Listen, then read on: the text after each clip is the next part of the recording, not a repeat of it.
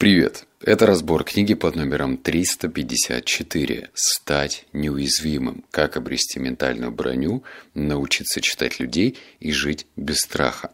В этом подкасте тебя будет ждать 8 выводов, и я прям заострю твое внимание на последних, потому что сейчас начинается плавник, это книжный бухтеж, все-таки эта книга не создаст для тебя ментальную броню в прямом смысле этого слова.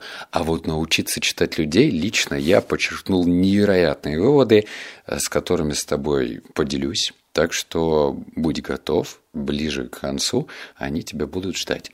Теперь, э, ну, продолжая книжный бухтеж, опять же, стоит ли тебе читать эту книгу? Эта книга написана практиком. Вообще, когда я читал, у меня в некоторых местах волосы вставали дыбом, потому что э, эту книгу написала женщина. Она эмигрировала с Греции и в итоге стала точнее, вступила в секретную организацию в Америке, которая охраняла как президентов, то есть в ее срок она охраняла целых двух президентов, так и членов их семей. Это просто, блин, удивительно, потому что одно дело, ну, э, кажется, у меня где-то в пределах сотых разборов были книги, тоже связанные со страхом, и там книга написана со слов спецназовца, то есть или морского котика, а здесь это просто высшая лига. И вообще со времен этой женщины, когда она еще писала книгу, только 2% женщин входило в состав этой секретной службы, которая охраняла высокопоставленных людей.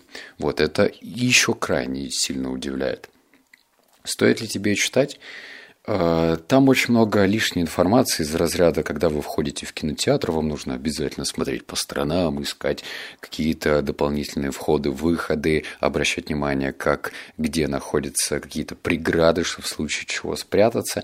Я не разделяю такое мнение, и мне кажется, что всего должно быть дозировано. Если ты заходишь в кафешку и сразу начинаешь узнавать, а где у вас черный выход, а как можно, если что, быстро эвакуироваться, то, наверное, ментальное и психологическое здоровье будет страдать. Так что всего хорошего помаленьку. Во всем остальном книга толковая, книга интересная, но, наверное, из 10, там, 6 баллов она точно получает. Все, а теперь переходим к выводу номер один.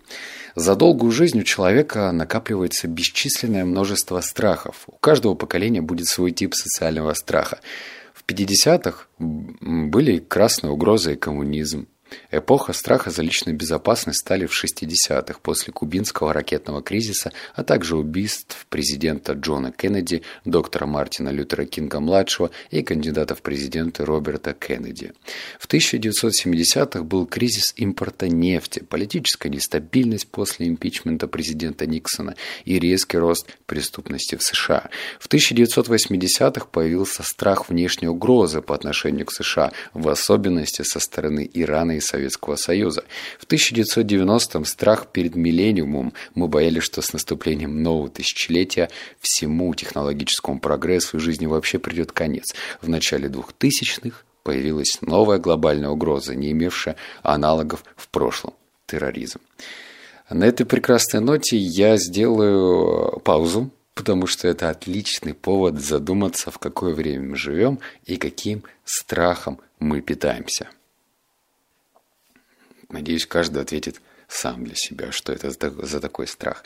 И кажется, каждые 10 лет происходит что-то особенное. И нам думается, что вот сейчас-то точно мир летит в тартарары, и нам придет полный капец. Но опять же, человечество существовало, так и существует. Так что здесь, наверное, нужно подходить к этому э, с, определенным, с определенной долей скепсиса, смотреть на это как определенный этап, который мы переживем. Так что держи кулачки, готовься к тому, что следующее десятилетие будет тоже не сахар. Люди придумают очередную страшилку, за которой можно будет тоже спрятаться, дрожать как осиновый лист и думать, что все, мы все обречены. Поэтому нужно всего этого информационного потока абстрагироваться, смотреть в светлое будущее, потому что для кого-то, я думаю, ты не будешь со мной спорить, для кого-то будущее чернее черной ночи сейчас. И ты, я думаю, понимаешь, про кого я говорю. Для кого-то прекрасные возможности, моменты роста, моменты, когда человек лучше себя постигает и так далее. У всех все по-разному. Я ни в коем образе не политический блогер, не готов ничего судить, но просто говорю тебе про то, что страшилки из каждого года перетекает в следующее. В 90-х такое-то, в 2000-х такое-то. Так что нам нужно избавляться от этого страха и идти дальше. Вывод номер два. Ментальная броня поглотит удар негативных слов или действий и защитит вас. Вы сможете дать достойный отпор любому, кто захочет использовать вас в своих целях. Благодаря щиту вы станете увереннее в себе, смелее и решительнее в повседневной жизни. Кроме того, щит имеет и еще одно несомненное достоинство.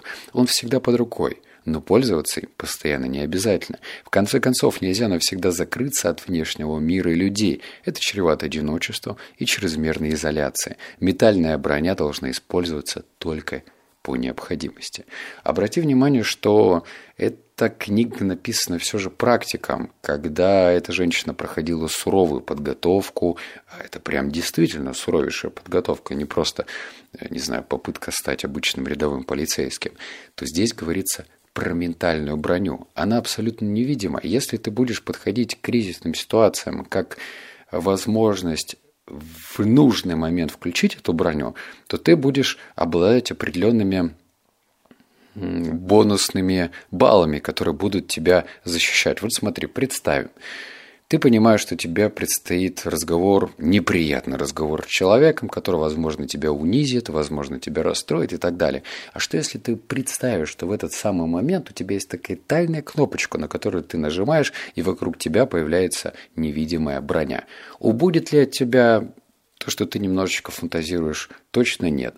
А если ты будешь подходить к этому со скепсисом, ну, конечно, это не сработает. И здесь лучше уж решить для себя заранее. Попробовать и получить результат, но потом подумать, стоит оно того или нет. Или не пробуйте и говорить, что все это фигня полная, и жить с этим дальше.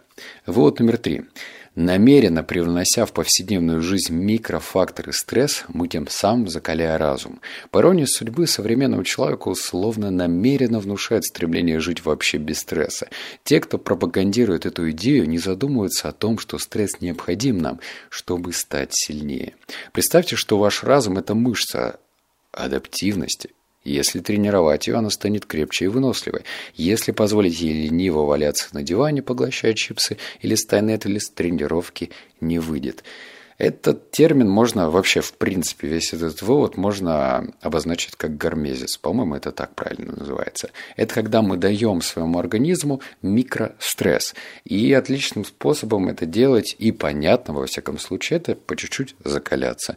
То есть входить в душевую камеру, включать холодненькую водичку, визжать, пока никто не слышит, но таким образом давать микродозу стресса. Так ты будешь себя подготавливать к тому, что да, жизнь не сахар, да, жизнь не сладкая, и бывает всякое. И если ты натренирован, если ты ну, периодически все-таки стресс добавляешь в свою жизнь намеренно, то в тот момент, когда тебе это потребуется, ты будешь в боевой готовности. И это действительно так. Мы почему-то всегда стараемся сделать нашу жизнь комфортнее. Правильно это? Да нет, потому что жизнь – это контраст. Иногда нужно оглянуться назад, вспомнить, как мы начинали, чтобы сравнить. А когда сравнивать не с чем, то тогда и все приедается и становится пресно. Но в этот самый момент, я думаю, можно уже смело поставить лайк, если уже какой-то вывод сделал, твою жизнь лучше, заставил задуматься, так что не стесняйся. Кнопочка лайк-дизлайк находится в Телеграме. Вот номер четыре. Подумайте, в чем разница двух этих утверждений. Посмотрите, каким я стал. Или Посмотрите, что со мной сталось. Всего пару слов, но что они говорят об отношении говорящего к жизни? На слух очень похоже, но в одном прослеживается активная жизненная позиция, а в другом пассивная. В первом говорящий сам хозяин своей судьбы, сам стал кем-то, сделал что-то. Этот человек берет на себя ответственность за результат, каким бы он ни был. Именно подобный подход и самоотдача делают его сильным, и сила эта идет изнутри, обуславливая и моральную позицию. Во втором случае говорящий позволил, чтобы с ним что-то сталось. Он просто объект, принимающий то, что преподносит ему судьба в данный конкретный момент. Он ни за что не отвечает. Напротив, его жизнь находится во власти обстоятельств. Этот человек ощущает себя частью пространства, где нет силы, Отсюда его бессильная моральная позиция, при которой в собственных неудачах постоянно винят какие-то внешние силы. Иными словами, такой человек никогда ни в чем не виноват. Мне, блин, приходится придумывать какие-то поводы, чтобы сделать глоточек воды, но сейчас повод такой. Подумай, как часто ты характеризуешь свою жизнь по первому или второму варианту. Если ты всегда берешь ответственность по любому поводу на себя, это один случай. А если ты говоришь, что ну вот таким я стал, потому что, увы, судьба, увы, генетика, увы, окружение, работа и что-либо еще, подумай, как часто ты э, сам себя причисляешь к первому или второму лагерю. Если ты уже успел подумать, то вот тебе правильный ответ. Нас же никто не заставляет жить так, как мы живем. Мы всегда можем поменять наши ментальные установки и просто в определенный момент зафиксировать, как мы про себя говорим. Если мы говорим, что мы стали такими в, за счет обстоятельств, то это отличный маячок, чтобы что-то поменять.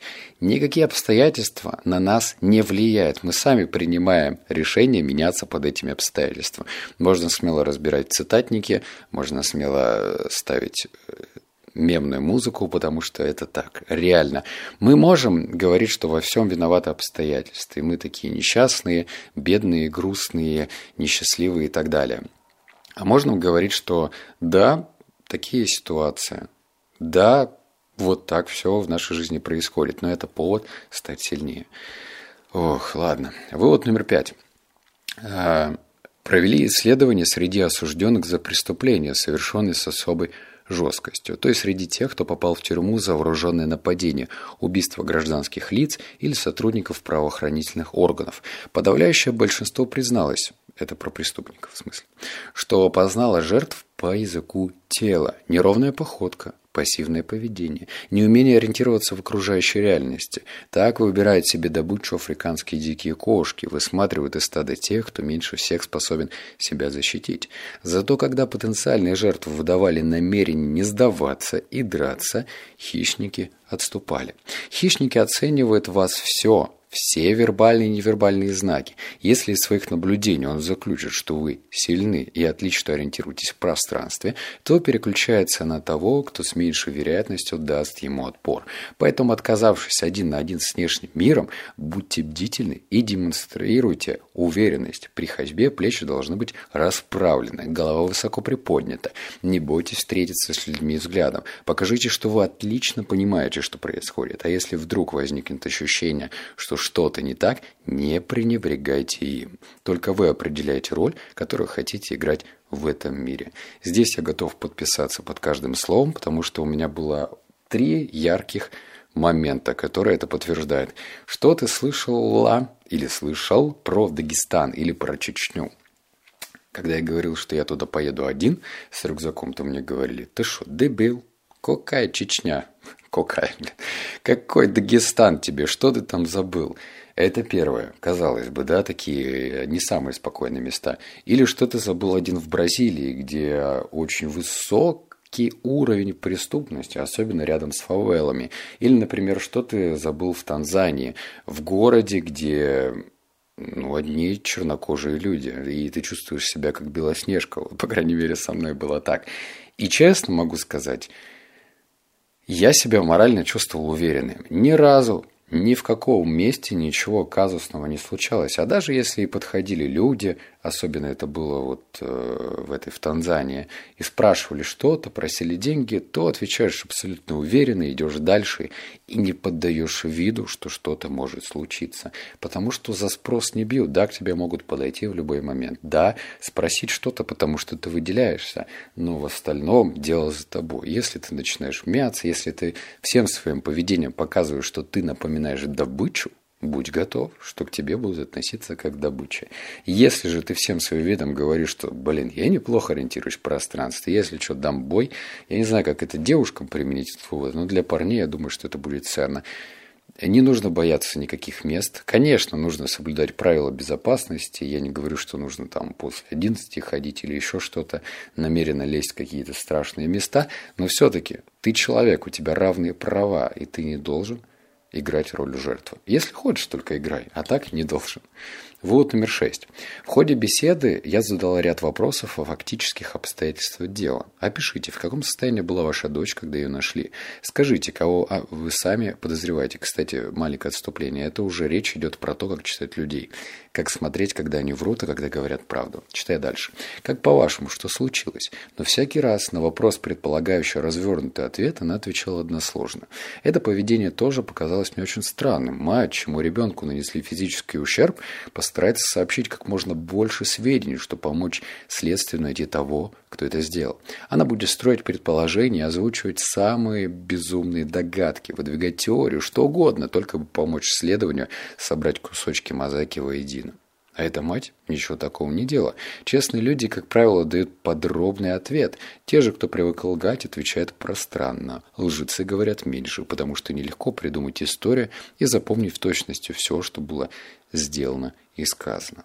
Этот вывод можно смело мотать на ус. И если ты хочешь кого-то уличить во лжи, тебе не обязательно обладать возможностью провести этого человека через детектор лжи, подключать к нему полиграф, задавать вопросы, смотреть, как его сердечко реагирует на графики. Нет, ты просто смотришь на то, что как человек отвечает. Если его речь а, наполнена, если он говорит детали, и он может как-то погрузиться через прошедшее время, это, кстати, тоже одна маленькая лазейка и секрет. Если человек, вспоминая о прошлом, говорит «я делаю», то это повод того задуматься, что он врет сейчас. Потому что когда мы что-то вспоминаем, мы говорим, я ходил в магазин, я купил кока... нет, воду, я купил там хлеб. А если мы, вспоминая прошлое, говорим, вот я зашел в магазин, я беру воду и хлеб, то это значит, что человек все придумывает на ходу. Это не стопроцентно, но, по крайней мере, есть такие общие пункты, которые идут в копилку тех людей, которые проводят такие расследования. И это отличная возможность поймать лжеца с поличным. Лжецы говорят выверенно, очень ограниченно, потому что так им легче думается, легче придумывать их собственную правду. Обращай на это внимание. Вывод номер семь. Обучая студентов технике ведения допроса и собеседований, я регулярно сталкиваюсь с неправильным пониманием этих процессов. Люди склонны считать, что если будут много говорить, то смогут и контролировать беседу. А вот и нет. Как раз наоборот. Это, видишь, немножко доделывает или доду усиливает предыдущий вывод, но по-другому. Читай дальше. Чем больше вы говорите, тем меньше контролируете. Когда вы читаете людей, лучше помощник молчания и умение слушать. Быть активным слушателем значит задействовать все свои органы чувств, чтобы услышать, что говорит человек. Откройте глаза и слушайте. Впустите человека, наблюдайте за ним. Почувствуйте исходящую от него энергетику и ауру. Начав улавливать нюансы его вербальной коммуникации, вы мало-помалу поймете смысл поступков и мотивы на более глубоком уровне. На этом вывод не заканчивается, но я просто сделаю отступление про ауру. И еще раз говорю, это секретный агент. Это агент который мог делать все, что угодно с террористами, допрашивать, подставлять дуло пистолета к их виску, все, что угодно. И он говорит про ауру, про ауру, про энергетику, что Удивительно. Читай дальше. В фильмах и передачах неизменно присутствует злобный следователь, стучащий кулаком по столу и несчастный подозреваемый, испуганно вжавшийся в спинку стула. Но в девяти случаях из десяти подобная стратегия обречена на провал. Правда жизни в том, что активное слушание не так зрелищно и интересно, но именно оно самый полезный и известный мне из приемов. Если вы всерьез намерены прочитать человека, то это самый эффективный способ. Так что еще раз, мы должны располагать к себе человека. Мы должны наблюдать за ним, задавать побольше вопросов, смотреть, как он реагирует, не задавать сразу острые вопросы, зафиксировать то, как он отвечает, сначала на простых вопросах, а потом вот из этого вытекает следующий вывод. Вывод номер восемь.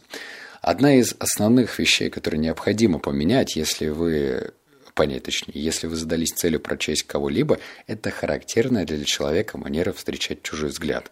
Я, кстати, здесь попался тоже. Есть ошибочное мнение, что способность выдерживать длительный зрительный контакт говорит о честности, тогда как попытка его избежать об обмане.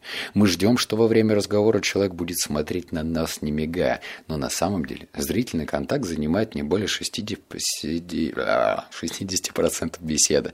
Для кого-то чуть больше, для кого-то чуть меньше. Тут статистика показывает различные данные. Но как бы то ни было, нет ничего противоестественного в том, чтобы отвести взгляд во время разговора. Главное понять что для того или иного человека является нормой, а затем отследить отклонение от этой нормы. Вот поэтому и нужно задавать сначала обычно простые вопросы, чтобы понять, как человек реагирует. На простые вопросы. Читай дальше. Если я намереваюсь собрать исходные данные, то задам вопрос для ответа, на который человеку придется что-то вспомнить. В этот момент я обращаю особое внимание на возможные перемены в его манере смотреть. Так, если всякий раз, вспоминая человек смотрит вверх и влево, это уже закономерность. Хотя некоторые вовсе не отводит взгляд, как я уже сказала. Все люди разные, и каждый по-своему уникален. Если ваша цель – получить необходимые сведения, сведения зачем изменять чью-либо систему знаков. Не говоря о том, что считать, будто люди не могут врать, глядя в глаза, откровенное заблуждение. Лично я смогу смотреть в глаза хоть целый день и говорить неправду, если так надо. Так что оставьте людей в покое. Если хотите считать Считывать мысли и эмоции, не пытайтесь изменить их реакцию и манеру поведения, даже если она вам не нравится. Вмешиваясь в чью-то систему жестов и сигналов, вы попросту учите человека врать. Лучше скрывать тревожные флажки, тем самым усложняя себе задачу докопаться до истины.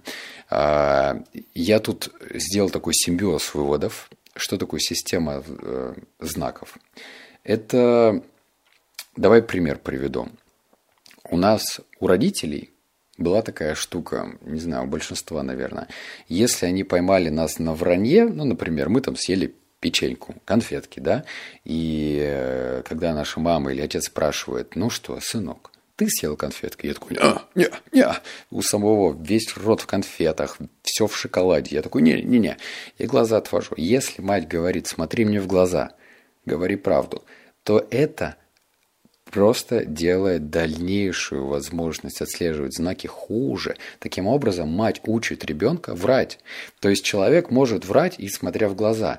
Но если мы об этом скажем, то есть это же намеки, что якобы если ребенок отводит взгляд от э, матери в момент допроса или от отца, то значит он врет. Лучше просто это зафиксировать, лучше это просто поймать, заметить, но не говорить это ребенку, не говорить, а что ты отводишь с глаза? Ну-ка скажи, посмотри мне в глаза и скажи мне все, что было на самом деле. Так делать не нужно, просто зафиксировали и все. Вывод номер девять. Он супер любопытный. Я почему-то сказал, что вывода 8, 9. Ладно, это бонусные. А, это про фразы, которые офигеть как перевернули мое сознание. В общем, если во время разговора ты слышишь такие фразы, типа клянусь Богом, или клянусь своими детьми, или клянусь могилой матери, Бог мне свидетель. Истина проста, вот в чем штука. Но когда кто-то пытается скормить вам ложь, то, как правило, прилагает к этому максимум усилий. Он призывает на помощь высшие силы и покойных предков, и вообще всех своих близких, лишь бы выпутаться из передряги. Честному человеку это не нужно. Он просто скажет правду, поэтому, услышав подобные пафосные восклицания, задумайтесь, Зачем этому человеку так нужно вас в чем-то убедить? Я до этого думал, что, ну, ну, это слишком, когда люди там говорят, я клянусь могилой матери, и тут могут соврать. Но оказывается, в этом реально есть рациональное звено. Если человеку нечего скрывать, он просто спокойно скажет, нет, я этого не делал, нет, я этого не делал. Все, все, хватит, абзац. Но если они прям пены у рта, со слюнями говорят «Бог мне свидетель», «Клянусь Богом» и так далее, то это повод задуматься. Значит, этот человек вас хочет в чем-то убедить. Вот, и я тут приготовил для тебя еще фразочки, сейчас скажу сколько, раз, два, три, четыре, они из другой тематики, и еще раз, два, три. Короче, семь фразочек, которые лично меня очень сильно удивили, я всегда думал, что это э, логично оказалось совершенно нелогично. И чтобы поймать людей на лжи, мы с тобой вместе должны собрать 500 комментариев. Ну, по крайней мере, если тебе это интересно. Если не интересно, не собираем. А если ты хочешь читать этих людей, если ты хочешь знать, что говорят люди, когда пытаются что-то скрыть, соврать, не договорить, то давай смело писать об этом в комментариях. И я, кстати, знаешь, что подумал? Что пора немножечко видоизменить э, подкаст. Теперь не надо просто писать что-то «хочу, хочу вывод», а давай будем делать следующее. По уму нужно все проводить через наш личный опыт. То есть вот ты сейчас послушал подкаст, да, и чтобы что-то уложилось, нужно что-то зафиксировать. Поэтому теперь я буду просить тебя написать в комментариях тот вывод, который больше тебе запомнился, потому что когда ты это зафиксируешь, тогда с большей вероятностью ты это запомнишь и будешь использовать в своей собственной жизни. Слушать хорошо, но еще лучше подмечать, делать заметки. И вот комментарии – это отличное место, где ты можешь делать заметки. Вот, напиши, что тебе больше всего запомнилось, и авось, глядишь, 500 комментариев так соберем, и я поделюсь с тобой этими секретными фразами. Они реально толковые. Я просто так бы их не стал выписывать.